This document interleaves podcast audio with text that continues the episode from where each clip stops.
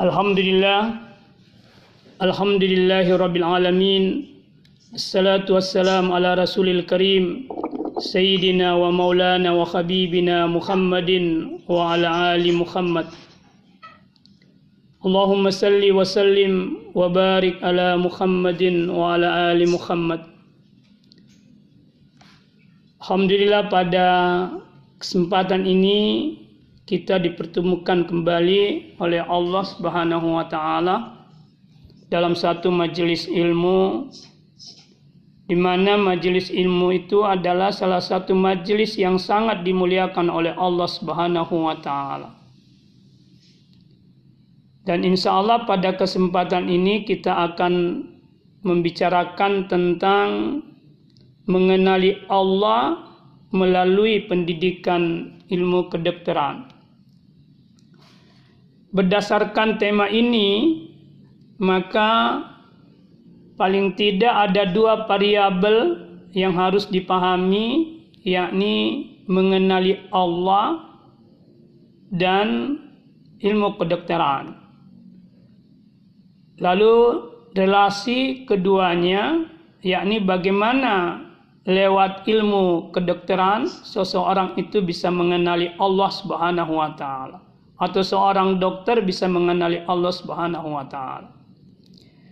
Uh, saya kira yang saya akan lebih tekankan adalah pada pengenalan Allah karena saya kira para dokter lebih tahu, lebih paham tentang ilmu kedokteran. Tinggal saya bagaimana mencari dan menampakkan benang merah ilmu kedokteran itu dengan pengenalan kepada Allah atau dalam istilah agama disebut dengan ma'rifatullah.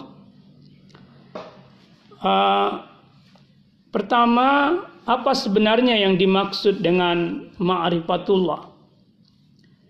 Al-Qursairi berkata ma'rifatullah itu adalah menurut bahasa ilmu atau pengetahuan. Maka setiap ilmu adalah ma'rifat dan setiap ma'rifat adalah ilmu. Setiap orang-orang yang benar memakrifat bermakrifat kepada Allah disebut al-arif, yakni orang bijak yang banyak pengetahuannya. Setiap uh, orang arif adalah alim. Demikian Al-Qusairi mendefinisikan apa makna ma'rifat. Tampaknya Al-Qusairi masih menyamakan antara makrifat dengan ilmu. Tapi ada ulama lain yang sudah membedakan antara makrifat dengan ilmu. Makrifat itu adalah ilmu yang mengantar seseorang untuk mengenali Allah. Jadi ilmu yang sudah mampu menjadi sarana untuk mengenali Tuhan, maka disebut dengan ma'rifat. Sedang ilmu itu adalah pengetahuan yang belum mengantarkan orang yang berpengetahuan itu mengenali Tuhan. Dari sini kita bisa pahami bahwa ma'rifat itu lebih tinggi kedudukannya daripada ilmu. Semua orang yang sampai pada makam ma'rifat mengenali Allah, maka dia adalah ilmuwan. Tapi tidak semua ilmuwan itu bisa sampai kepada mengenali Tuhan. Ilmu apa saja? Khususnya ilmu kedokteran itu sangat kuat bisa menjadi sarana untuk mengenali Tuhan. Karena pada kajian atau ruang kajian atau objek kajian ilmu kedokteran itu yakni terkait dengan tubuh dan raga manusia itu sangat jelas sekali ayat-ayat atau tanda-tanda kebesaran Allah Subhanahu wa taala. Karena itu lewat ilmu pengetahuan tentang kedokteran itu orang bisa memahami kebesaran dan keagungan Tuhan yang kemudian dia akan sampai pada makam mengenali Allah Subhanahu wa taala. Itulah mengapa itulah yang eh, saya maknai kenapa ilmu kedokteran itu misalnya prodenya disebut pendidikan kedokteran. Itu berbeda dengan jurusan yang lainnya. Eh, di UNAS misalnya tidak disebut pendidikan sospol dan sebagainya. Tapi kalau dalam konteks kedokteran itu disebut pendidikan kedokteran. Bagi saya eh, memahami adanya kata pendidikan di situ itu sudah membuktikan bahwa eh, wacana tentang ilmu kedokteran itu harus sampai kepada tingkat kesempurnaan dan puncak kesempurnaan ilmu itu adalah mengenali Tuhan atau mengenali Allah Subhanahu wa taala. Jadi mengenali Allah Subhanahu wa taala itu adalah merupakan kesempurnaan dari sebuah pendidikan. Karena pendidikan sendiri berarti bertumbuh, berkembang hingga menjadi sempurna. Jadi ketika dikatakan pendidikan kedokteran, artinya apa? Ilmu kedokteran itu mesti bertumbuh dan terus berkembang hingga menjadi sempurna dan kesempurnaan puncak kesempurnaan ilmu kedokteran itu ketika ilmu itu sudah bisa menjadi uh, instrumen yang mengantar orang untuk mengenali Allah Subhanahu wa taala. Itu yang pertama. Yang kedua yang saya ingin sampaikan sebagai dasar pembahasan kita bahwa mengenal Allah itu adalah pendasi dari agama. Itu asasnya agama. Itu fundamental agama. Itu prinsip yang paling dasar dari agama. Dalam satu sabda Nabi, Rasulullah Sallallahu Alaihi Wasallam mengatakan, Inna da'amatal bait asasuhu. Sesungguhnya penopang rumah itu tergantung pada pondasinya. Kalau pondasinya lemah, rumahnya roboh. Lalu Nabi katakan wada'amatuddin al-ma'rifatu billahi ta'ala. Dan penopan agama itu adalah mengenali Tuhan atau makrifat kepada Allah. Wal yakin keyakinan kepada Tuhan. Wal aqlul kami dan akal yang mampu mengendalikan hawa nafsu. Kalau tadi disebutkan bahwa makrifat billah mengenali Tuhan itu asas agama dan keyakinan juga adalah asas agama dan akal yang mampu mengendalikan hawa nafsu menjadi asas agama, maka dua yang saya sebut terakhir ini itu adalah buah dari makrifat kepada Allah.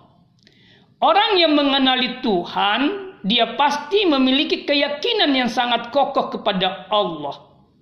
Dan orang yang mengenali Tuhan, tandanya dia mampu mengendalikan hawa nafsunya. Karena itu dikatakan mengenali Tuhan adalah pendasi dari agama itu sendiri. Nah, di sisi lain, agama itu merupakan kebutuhan alami manusia. Kalau agama merupakan kebutuhan alami manusia dan mengenali Tuhan merupakan pondasi daripada agama itu sendiri, maka mengenali Tuhan itu juga merupakan kebutuhan yang paling alami dari manusia itu sendiri. Kata Allah di dalam Al-Quran, Auzubillahi minasyaitonir rajim. Fa'akim wajhaka lid-dini hanifa. Fitratallah fi hanifa fitratallahi allati fataran nasa 'alaiha. La tabdila li halqillah. Dzalika dinul qayyim. Walakin aksarun nasi la aksaran nasi la ya'lamun. Allah mengatakan fa'akim wajhaka lid-dini hanifa maka hadapkanlah wajahmu Muhammad. Nah, ini. Tentu yang di, yang diperintah di sini Nabiullah Muhammad tapi include umatnya Muhammad. hadapkan wajahmu kepada Allah, kepada agama Allah yang merupakan fitrah manusia. Fitrah ini tidak pernah berubah. Fitrah ini merupakan dinul qayyim. Menghadapkan wajah kepada agama yang merupakan kebutuhan alami manusia itu adalah cara beragama yang benar. Tapi kata Quran, walakin aksaran nas la ya'lamun. Tetapi kebanyakan manusia itu tidak mengetahui kedudukan agama sebagai kebutuhan fitrah manusia. Dari ayat ini ada yang saya ingin pertajam ada tiga. Yang pertama perintah untuk menegakkan agama. Fa'akim wajah kalidin. Di sini Allah mengatakan fa'akim wajhaka. Kata Pak Hakim itu berarti berdiri kokohlah kalian di dalam agama. Tegakkanlah agama itu dalam kehidupanmu di dunia. Ilmui agama itu. Lalu kemudian amalkan agama itu. Wajhaka itu berarti wajahmu. Wajah ini di sini berarti secara totalitas. Maka kata Pak Hakim wajahaka ber, bermakna beragamalah kalian secara totalitas. Beragamalah kalian secara sempurna. Fokuslah kalian memperhatikan agama kalian Jangan beragama hanya sekedarnya saja. Jangan beragama dengan menjadikan agama itu sebagai mainan saja. Sesuatu yang dikesampingkan, sesuatu yang sifatnya sambilan. Itu terlarang keras. Karena sangat terancam orang yang menjadikan agama itu sebagai mainan sendagurau atau huzuan laiban walahwan wa huzuan atau olok-olokan. Pertanyaannya adalah kenapa kita harus beragama dengan fokus, dengan serius, dengan holistik dengan seluruh dengan penuh dengan keseriusan atau secara totalitas? Jawabnya adalah karena agama adalah fitrah kebutuhan alami inti dari manusia itu sendiri. Ketika agama disebut kebutuhan alami manusia dan inti dari manusia itu sendiri, maka ketika manusia itu sunyi dari agama atau dia tidak beragama dengan baik dan benar, maka sesungguhnya dia bisa jatuh pada derajat yang sangat rendah dan berhenti menjadi manusia. Mungkin tubuhnya manusia, tetapi jiwanya bukan manusia. Casingnya manusia, tapi isinya bukan manusia. Mungkin ada yang bertanya, bagaimana mungkin ada orang yang tubuhnya manusia tapi isinya bukan manusia? Jawabnya atas pertanyaan itu, manusia itu terdiri dari dua unsur. Yang pertama, unsur yang tercipta dari tanah yang kemudian membentuk tubuh dan jasmani. Inilah yang menjadi kajian objek atau objek kajian ilmu kedokteran. Tapi ada unsur lain yang ada pada manusia yang ditiupkan Allah ke dalamnya, yakni unsur ruh atau peniupan roh. Seperti dijelaskan di dalam ayat, "Tsumma sawwahu." Kemudian ketika Allah telah menyempurnakan proses penciptaan manusia di dalam rahim ibu, mulai dari pembuahan sperma terhadap opum sampai dia menjadi janin yang sempurna seluruh pan indra-indra atau tubuhnya napahapi min ruh. Lalu kemudian ditiupkanlah roh kepadanya. Peniupan roh ini itu membentuk unsur kedua daripada manusia yaitu rohani. Jadi manusia itu terdiri dari unsur jasmani dan unsur rohani. Pertanyaannya sekarang, dari unsur jasmani dan rohani ini, yang mana yang menjadi inti manusia dan kemanusiaannya? Maka jawabnya adalah rohaninya, bukan jasmaninya. Meskipun jasmani itu eh, tempat di mana roh ditiupkan. Tetapi rohlah yang menjadi inti daripada kemanusiaan itu sendiri. Apa buktinya bahwa roh yang menjadi inti dari kemanusiaan itu sendiri?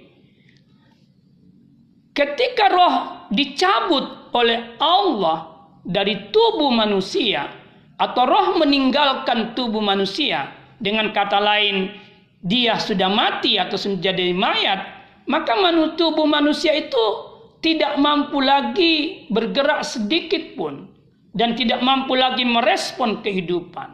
Karena itu, rohlah yang membuat kemampuan kepada tubuh itu untuk melakukan atau merespon suatu kehidupan. Di sini menjadi bukti bahwa yang menjadi inti pada diri manusia itu adalah rohnya. Nah, agama sebagai satu kebutuhan manusia yang alami itu terkait dengan rohani manusia. Sementara kebutuhan primer yang selama ini kita dikenal dan diajarkan dan kita ajarkan yakni sandang pangan papan tanpa seks ya, tanpa seks gitu. Padahal menurut saya seks itu juga kebutuhan primer yang terkait dengan fisikal material ini atau jasmani. Tapi yang selama ini diajarkan oleh Adam Smith itu adalah sandang, pangan, papan. Ini hanya terkait dengan kebutuhan primer manusia pada aspek jasmani. Nah, kalau kita mau timbang antara jasmani dengan rohani manusia, kebutuhan rohani manusia itu ilmu termasuk kebutuhan rohani. Bermasyarakat itu termasuk kebutuhan rohani. Tapi kebutuhan rohani yang paling tinggi adalah agama. Nah, mari kita lihat membedakan kapan manusia itu menjadi manusia sejati dan kapan manusia itu menjadi atau berhenti menjadi manusia dan jatuh dalam wilayah kehewanan dan jatuh dan bahkan lebih rendah dari hewan. Yakni ketika kebutuhan rohaninya yaitu agama itu tidak terpenuhi. Maka manusia yang tidak terpenuhi kebutuhan alaminya atau eh, rohaninya ini yakni agama, maka sangat mungkin dia berhenti menjadi manusia dan dia justru jadi binatang bahkan lebih rendah dari binatang. Apa buktinya? Bapak sekalian atau ibu sekalian para dokter, eh, kita lihat manusia butuh binatang butuh pangan, Manusia juga butuh pangan. Dia butuh papan, tempat tinggal. Manusia juga butuh tempat tinggal. Dia butuh sandang, yakni kulit dan bulunya, manusia juga punya. Jadi semua kebutuhan yang sifatnya jasmani itu eh, eh, dimiliki oleh manusia dan dimiliki oleh hewan. Sehingga manusia dengan hewan memiliki kesamaan pada kebutuhan jasmaninya. Tetapi pada kebutuhan rohani itu hanya dimiliki oleh manusia tidak dibutuhkan oleh hewan. Dibutuhkan oleh manusia tapi tidak dibutuhkan oleh hewan. Hewan tidak membutuhkan ilmu untuk menciptakan suatu peradaban. Hewan tidak membutuhkan komunitas sosial yang berbudaya. Betul dia berkomunitas sosial tapi dia tidak menghasilkan suatu budaya atau peradaban. Apalagi hewan tidak membutuhkan agama. Tiga kebutuhan yang saya sebutkan yang terakhir ini itu khususnya agama itu hanya dikhususkan oleh Allah kepada manusia. Maka di sini kita bisa memahami bahwa agama ilmu yang dilandasi oleh agama dan dicahayai oleh agama dan komunitas sosial yang dicahayai oleh agama itu merupakan kebutuhan alami manusia yang tidak boleh diabaikan, yang harus diperhatikan, yang harus dipenuhi semaksimal mungkin sehingga manusia itu bisa menjadi manusia yang sejati. Ah, tapi Tuhan bilang begini, walakin aksaran nas la ya'lamun. Tapi kebanyakan manusia itu lalai dari eh, eh, dari kebutuhan rohani ini. Maka mereka banyak mengabaikan agama. Mereka gunakan hidupnya dan jalani umur kehidupannya tanpa fokus kepada agama. Tanpa memperhatikan apa sebenarnya agama, hakikat agama itu sebagai suatu kebutuhan alami manusia. Jangankan umat Islam yang meyakini seperti itu. Einstein, kemudian Bergson, itu mengatakan begini, bahwa manusia itu tidak mungkin dipisahkan dari kebutuhan agama itu sendiri. Dari eh, spiritual itu sendiri. Kalau manusia terbebas atau sunyi dari kebutuhan itu, maka dia justru akan berhenti jadi manusia dan jatuh dalam derajat yang lebih rendah. Nah, itulah sebabnya kita mestinya betul-betul fokus kepada agama ini. Kita tidak diperintah untuk menjadi ahli agama semua, tidak. Tidak perlu semua menjadi ahli agama. Tetapi setiap manusia atau khususnya yang beriman ini mesti kita umat Islam mesti betul-betul mengerti tentang kewajiban-kewajiban pokok agama yang dirumuskan dalam rukun Islam dan dirumuskan dalam rukun iman dan dirumuskan dalam rukun ihsan. Tiga rukun ini itu betul-betul harus diilmui oleh orang yang mengaku beragama Islam. Dengan cara seperti itu, insya Allah dia mampu memenuhi kebutuhan agamanya dengan baik. Maka beragama itu harus dalam tiga titik, yakni beragama berdasarkan syariat, beragama dengan tarikat, dan beragama dengan hakikat. Syariat itu adalah dasarnya. Tarekat itu pengamalan agama. Hakikat itu sampai kepada tujuan tertinggi daripada agama itu sendiri. Kalau ini terabaikan, maka manusia itu berhenti menjadi manusia. Maka manusia itu sesungguhnya uh, dia sudah mengalami kematian yang hakiki. Seperti kata Imam Ali, la hayata illa biddin wala mauta illa bijuhudil yakin. Tidak ada yang namanya hidup kecuali bersama agama. Wala mauta illa bijuhudil yakin. Dan tidak ada kematian kecuali mengingkari keyakinan agama. Jadi yang dimaksud hidup itu adalah hidup bersama agama. Dan yang dimaksud mati itu adalah pengingkaran terhadap agama. Nah, dari sini kita bisa berkata bahwa hakikat daripada hidup dan kehidupan itu menegakkan agama. Sebaliknya, hakikat kematian itu adalah kematian agama. Jadi, orang yang hidup dan menjalani umur kehidupannya tanpa agama tanpa menegakkan agama atau dia mengabaikan fitrah inti kejadiannya maka orang itu sesungguhnya telah mati meskipun belum wafat jadi dia telah mati meskipun belum wafat nah, sebaliknya ada orang yang telah mati telah wafat maksud saya telah wafat telah sampai umur kehidupannya sempurna dia jalani maka dia wafat tetapi ketika dia hidup di dunia dia hidup bersama agama maka sesungguhnya dia tidak mati. Dia hidup terus. Quran berkata, "Wala taqulu liman yuqtalu fi sabilillahi amwat bal ahya." Jangan pernah kau berkata bahwa orang yang mati di jalan agama atau dia wafat di dalam kesadaran menegakkan agama itu mati. Tidak, dia hidup. Dia justru hidup kata Allah. Nah, dari sini kita bisa berkata bahwa sesungguhnya di sekitar kita banyak orang yang lagi mobile bekerja eh, beraktivitas tapi sebenarnya dia mengalami kematian meskipun dia belum wafat. Kenapa? Karena ternyata agama tidak tegak dalam kehidupannya.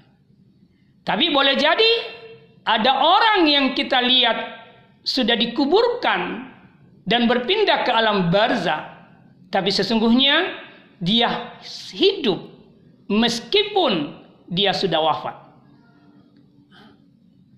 Di sini pentingnya apa yang disebut dengan menghidupkan agama dan inti menghidupkan agama itu adalah memakrifati Allah Subhanahu wa taala. Sampai di sini saya ingin berkata bahwa sekali lagi saya ingin tegaskan kepada diri saya dan kepada Bapak Ibu sekalian uh, bahwa eh, agama itu sangat penting untuk kita perhatikan secara fokus, perhatikan secara totalitas dan kita penuhi apa yang dia wajibkan dan apa yang dia perintahkan dan kita tinggalkan apa yang dia larang. Karena memang hanya agamalah yang bisa memberikan keselamatan kepada kita. Hanya agamalah yang intinya mengenali Tuhan yang bisa memberikan tiga keselamatan bagi kita. Jadi manusia itu sesungguhnya dalam hidupnya dia butuhkan tiga keselamatan yakni keselamatan ketika dia dilahirkan dan hidup di dunia. Ini keselamatan keselamatan pertama. Yang kedua, keselamatan ketika dia mengalami kewafatan atau sakarat maut dan keselamatan ketika dia dibangkitkan dari alam barzah ke alam ke alam akhirat. Ini tiga keselamatan uh, dibutuhkan oleh manusia. Al-Quran mengatakan, Assalamu alaihi yawma mulidah Keselamatan itu diberikan kepada Nabi Yahya ketika dia dilahirkan dan hidup di dunia. Wa yauma yamutu dan ketika dia meninggal atau wafat meninggalkan dunia menuju alam barzah wa yauma yub'atsu dan keselamatan ketika dia dibangkitkan. Dua keselamatan yang saya sebutkan terakhir yakni keselamatan ketika mengalami sakaratul maut atau wafat dan keselamatan ketika dibangkitkan dari alam eh, barsa ke alam akhirat itu ditentukan oleh keselamatan ketika dia hidup di dunia. Kalau keselamatan hidup di dunia ini tidak mewujud dalam diri seseorang, maka dia tidak akan selamat di waktu wafatnya. Apalagi tidak akan selamat di waktu dibangkitkan. Jadi keselamatan di waktu dibangkitkan itu ditentukan oleh keselamatan di alam barzah dan keselamatan di alam barzah itu ditentukan oleh keselamatan di dunia. Dan yang membuat orang bisa selamat di dunia hanya satu yakni mengenali Allah yang merupakan inti agama dan beragama dengan cara yang benar dengan cara yang fokus dengan cara yang fundamental dengan cara yang holistik Itulah sebabnya Allah berfirman di dalam Al-Quran itu mengatakan, Wa ma halaktul jinna wal insa illa. Tidaklah aku menciptakan jin dan manusia itu illa liya'budun. Kata illa liya'budun sering kali diterjemahkan supaya mereka menyembahku. Salah satu penafsiran yang saya pegangi adalah bahwa kata illa budun itu bermakna untuk mengenalku. Jadi kata Allah, tidaklah aku menciptakan jin dan manusia kecuali ia mengenalku. Nah, kecuali ia memakrifatiku. Bagaimana cara manusia memakrifati Allah? Salah satu cara manusia memaripati Allah itu adalah mengenali, mengilmui ciptaan-ciptaan Allah. Termasuk mengilmui tubuh manusia. Mengilmui raga manusia. Mengilmui fungsi-fungsi manusia. Itu adalah cara yang Allah perintahkan untuk kita bisa mengenalnya seperti firman Allah di dalam surah At-Tariq itu, "Falyansuril insanu mimma khuliq." Hendaklah manusia itu memperhatikan mimma khuliq dari apa ia dicipta. Tentu yang dimaksud di sini termasuk penciptaan manusia dari proses tanah kemudian menjadi air mani, kemudian menjadi opung, kemudian dia menyatu eh, opum ini membuahi eh, air ini membuahi opum dan seterusnya itu termasuk sarana yang perlu dikaji untuk kita bisa memahami mengenali Allah Subhanahu wa taala. Jadi kita dicipta oleh Tuhan, tujuan utamanya adalah mengenalinya. Pendapat yang kedua Kata liya'budun itu juga berarti perintah menyembah. Jadi kita dicipta untuk Allah, dicipta oleh Allah untuk menyembahnya, untuk taat dan patuh kepadanya, untuk mengamalkan agamanya. Tapi penyembahan yang kita lakukan itu harus dilandasi dengan pengenalan atau makrifatullah. Jadi menyembah Tuhan itu harus berdasarkan pengenalan kepada Allah. Nah, kalau kita lihat gambar ini, yakni di atas di titik berangkat itu adalah mengenali Allah, kemudian turun menegakkan ibadah, lalu kemudian naik kembali, kita bisa mengatakan bahwa mengenali Allah adalah landasan menegakkan ibadah atau landasan beragama dan dengan menegakkan ibadah dengan baik dan benar khususnya yang diwajibkan oleh Allah itu bisa menguatkan kita untuk memakrifati Allah sehingga kita kembali kepada Allah ketika kita sudah diwafatkan oleh Allah dalam keadaan memakrifati Allah Subhanahu wa taala. Saya ingin menyampaikan satu contoh eh, kisah seorang pasien di rumah sakit eh, Angkatan Darat Riyadh yang di, dilaporkan oleh seorang ahli bedah jantung yakni Dr. Khalid bin Abdul Aziz Al Jubair itu dia menulis buku kesaksian seorang dokter mensucikan hati melalui kisah-kisah nyata. Salah satu kisah yang dituliskan oleh Dr. Jubair di dalam bukunya, dia mengatakan begini. Suatu saat ada orang yang eh, pasien yang masuk ke rumah sakit, kemudian eh, pasien itu umurnya kira-kira 35 sampai 40 tahun. Tapi pasien itu kemudian berkata kepada dokter dan eh, perawatnya, eh, tak usah dirawat saya. Tak usah diberi tindakan.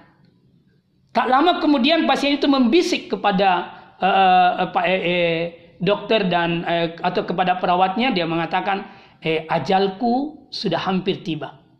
Lalu dia berbisik dengan kalimat Ashadu an la ilaha illallah wa ashadu anna muhammadar rasulullah. Ia pun meninggal.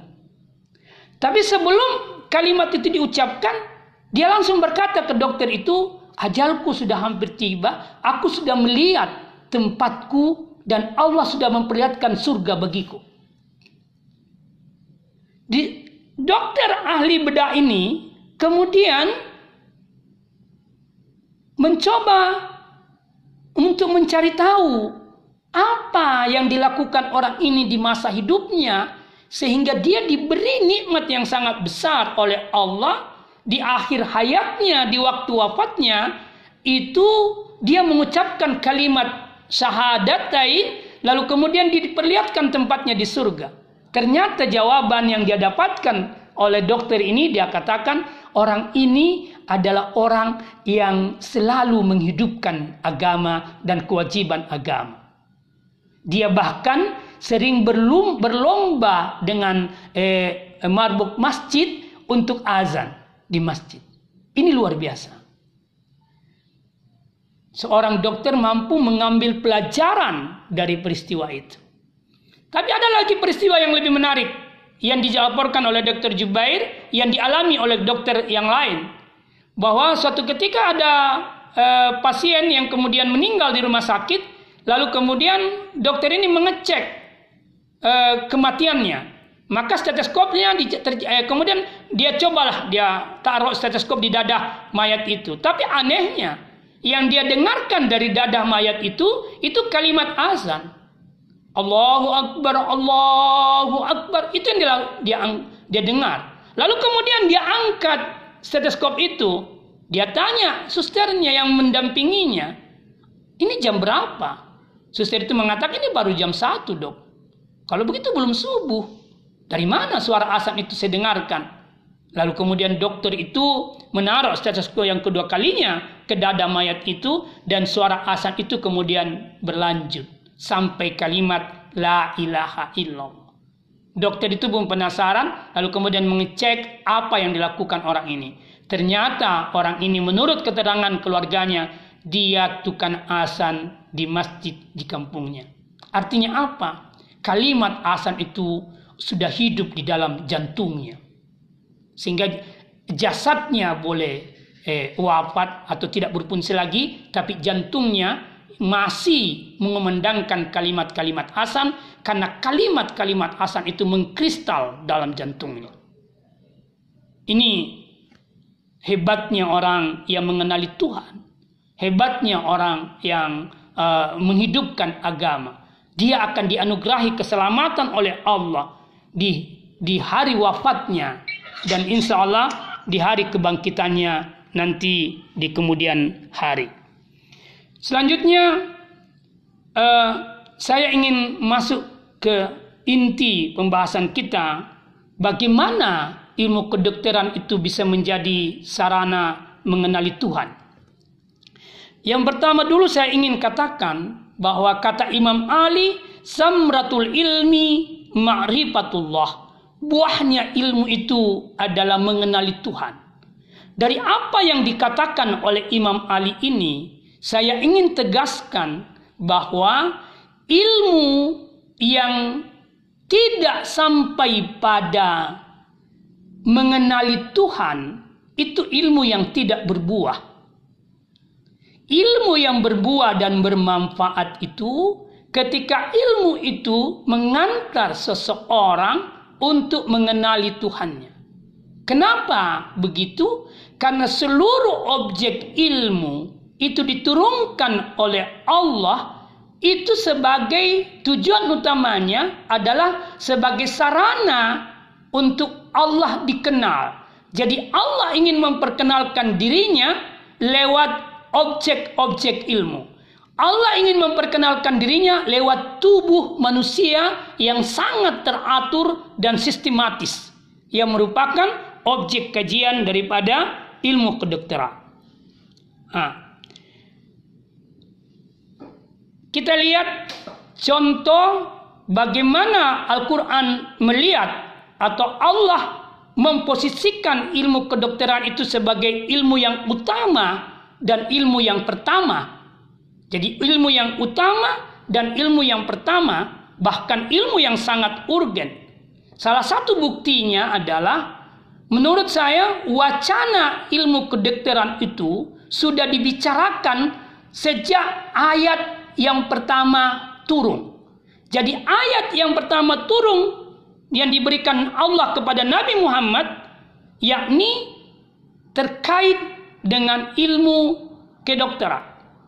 Bahkan wacana ilmu kedokteran ini itu menjadi nama surah yang pertama turun yakni surah Al-Alaq. Di dalam ayat ini Allah berfirman, A'udzubillahi minasyaitonirrajim. Ikra bismi rabbikal khalaq. Bacalah atas nama Tuhanmu yang menciptakanmu Muhammad. Alladzi halak yang menciptakan. Halakal insana min alaq. Yang menciptakan manusia dari alak. Kemudian Allah mengatakan, Ikra wa rabbukal akram. Bacalah Tuhanmu maha mulia.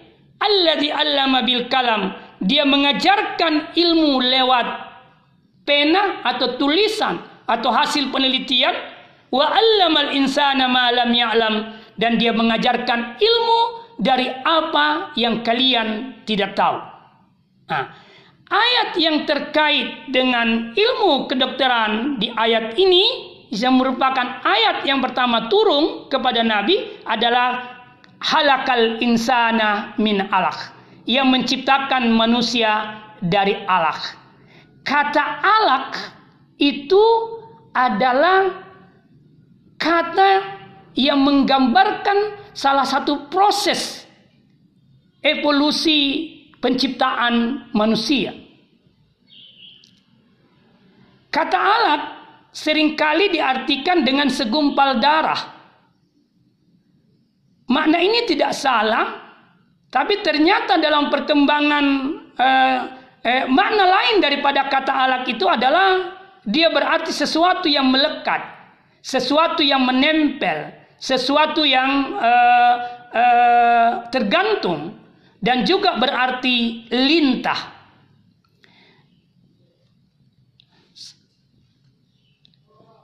Seorang ahli embriologi yang namanya Katie Moore itu uh, dia menulis buku tentang uh, embriologi uh, yang berjudul uh, Before We Are Born itu itu Buku ini direvisi oleh Katie Moore yang menjadi buku daras di Universitas Toronto, Kanada.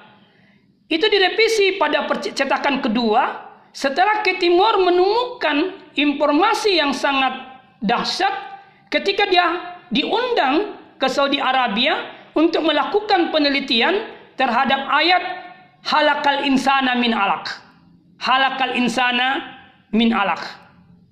Pada ayat yang kata alak tadi. Jadi ketika kita mau itu mendengarkan informasi Quran bahwa manusia itu diciptakan dari alak, dia pun kemudian eh, menggunakan. Jadi ketika itu setelah ia dia menggunakan eh, kata alak itu yang berarti linta ya, diterjemahkan tadi linta yang tergantung atau melekat itu makna daripada kata alat itu. Lalu ke timur kemudian menggunakan mikroskop untuk melihat janin itu. Ternyata dia temukan di tahapan 7 sampai 24 hari ia menemukan bahwa bentuknya betul-betul serupa dengan lintah yang melekat seperti lintah yang melekat yang sedang menghisap darah. Oleh sebab itu Abdullah Yusuf Ali ketika dia menerjemahkan kata alat dia mengatakan leads light cloud. Dia mengatakan gumpalan seperti lintah. Al-alaq yang merupakan gumpalan seperti lintah itu menggelantung di dinding uterus kata uh, Ketimor sebagai sumber hidupnya. Itu sama persis ya lintah ketika dia menempel pada betis manusia untuk mengisap darah. Nah, ketika dia ke timur melihat kenyataan ini dan dia mengatakan Quran itu bukan perkataan Muhammad. Quran itu adalah wahyu. Hebatnya ilmu pengetahuan modern baru bisa mengetahui bagaimana bentuk alat itu ketika dia menggunakan mikroskop tetapi Al-Quran sudah menginformasikan tentang alat itu 15 abad yang lalu di abad ke-7 ketika dia pertama kali diturunkan. Banyak informasi yang mengatakan bahwa ketika ke timur ini menyampaikan hasil penemuan dia di Kanada itu sempat membuat uh, viral uh, surat kabar di Kanada dengan satu tulisan yang terkesan lucu dia mengatakan uh, makna tulisan itu sebuah hal mengejutkan ditemukan dalam buku doa kuno. Jadi Quran itu disebut dengan buku doa kuno. Banyak informasi menyampaikan bahwa ke Timur itu akhirnya masuk di dalam Islam. Jadi sekali lagi eh, menurut saya kasus ke Timur ini bisa menjadi bukti bahwa eh, ilmu kedokteran itu eh, betul-betul menjadi sarana untuk bisa mengenali Tuhan kalau orientasi kita mempelajari ilmu kedokteran itu adalah untuk mengenali Tuhan. Ini yang harus selalu ditanam dalam diri dan hati kita sebelum mempelajarinya. Itu harus ditanamkan secara kuat dalam niat kita. Saya mempelajari ini untuk mengenalmu Tuhan. Sehingga pengetahuan ilmu kedokteran ini tidak hanya memberikan keuntungan di dunia, tetapi dia juga memberikan keuntungan di akhirat.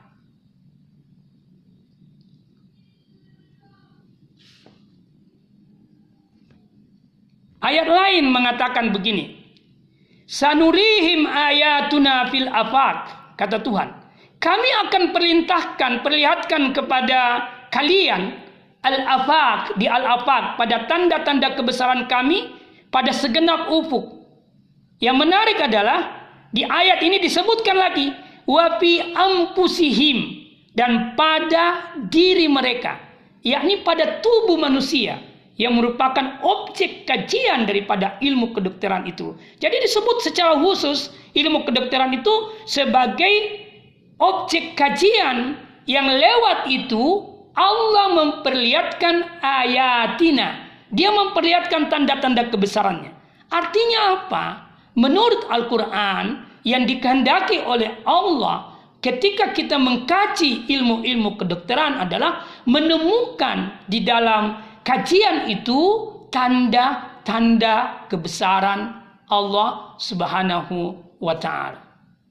Saya kebetulan mengajar di S2 S3 Pasca Sarjana UIN tentang kemujizatan Al-Qur'an.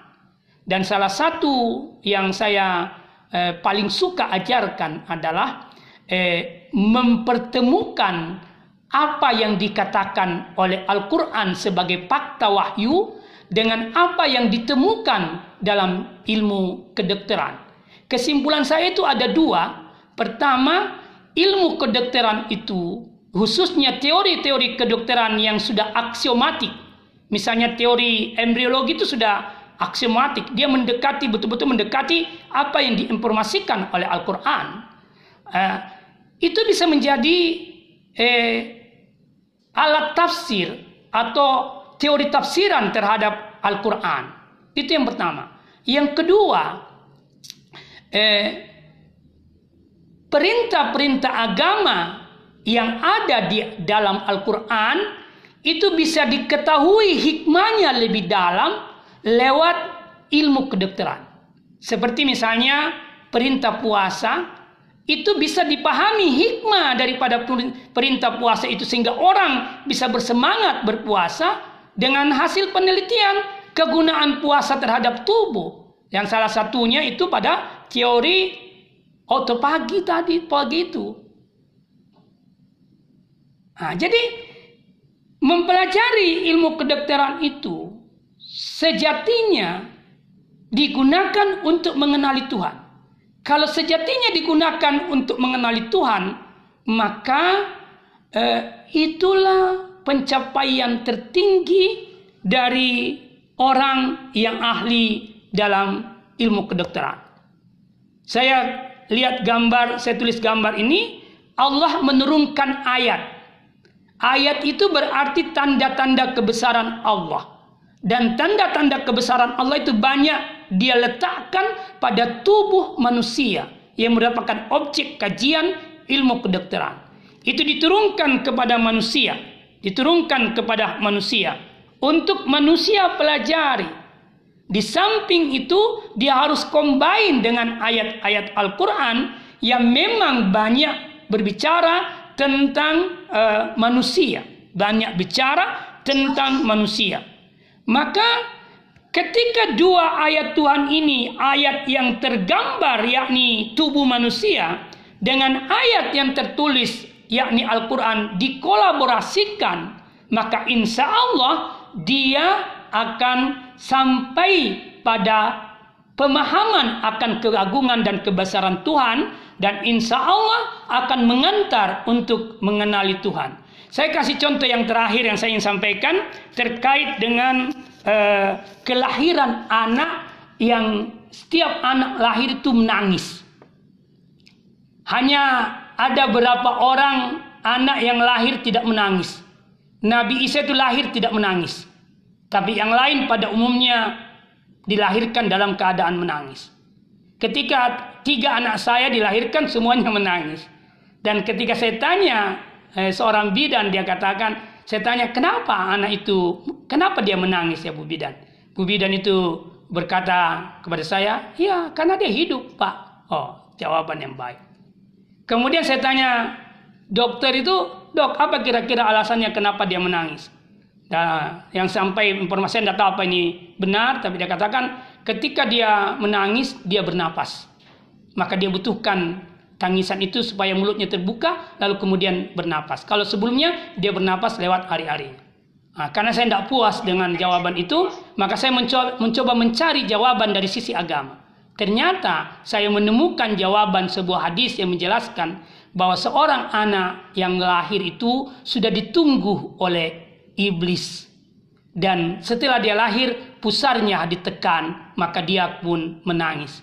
Itulah sebabnya kenapa Nabi perintahkan asankan di telinga kanannya dan kamatkan di telinga kirinya. Ternyata ketika anak saya lahir lalu saya dia menangis, saya asankan di kanan berhenti menangis. Lalu saya selesai asan saya selesai, dia kembali menangis. Berarti iblisnya kembali lagi menekan lalu saya kamatkan di sebelah kirinya, dia berhenti menangis dan mendengarkan kalimat-kalimat azan dan kamat yang saya sampaikan karena memang anak itu sudah mendengar sejak lahir sejak di dalam rahim ibunya dan dan dan mendengar setelah eh, sejak dia dilahirkan. Itulah sebabnya kenapa Quran mengatakan summa sawwahu wa nafahafihi min ruhi wa sam'a. Setelah ditiupkan roh, Allah menjadikan bagimu pendengaran wal absara penglihatan wal afida akal budi. Yang disebut pertama pendengaran, kenapa? Karena memang pendengaran yang pertama berfungsi pada diri manusia. Saya tidak tahu apa benar dia sudah mendengar di dalam rahim ibunya dalam umur eh, tertentu atau nanti setelah dia keluar dari rahim.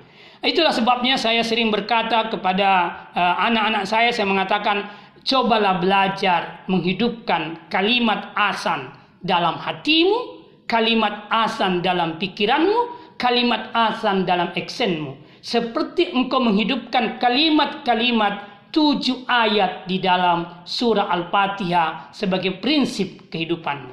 Saya kira ini yang saya sampaikan. Mudah-mudahan uh, bisa menjadi pengantar diskusi kita uh, uh, di kesempatan ini eh, lebih dan kurangnya mohon maaf ya. Terima kasih. Assalamualaikum warahmatullahi wabarakatuh.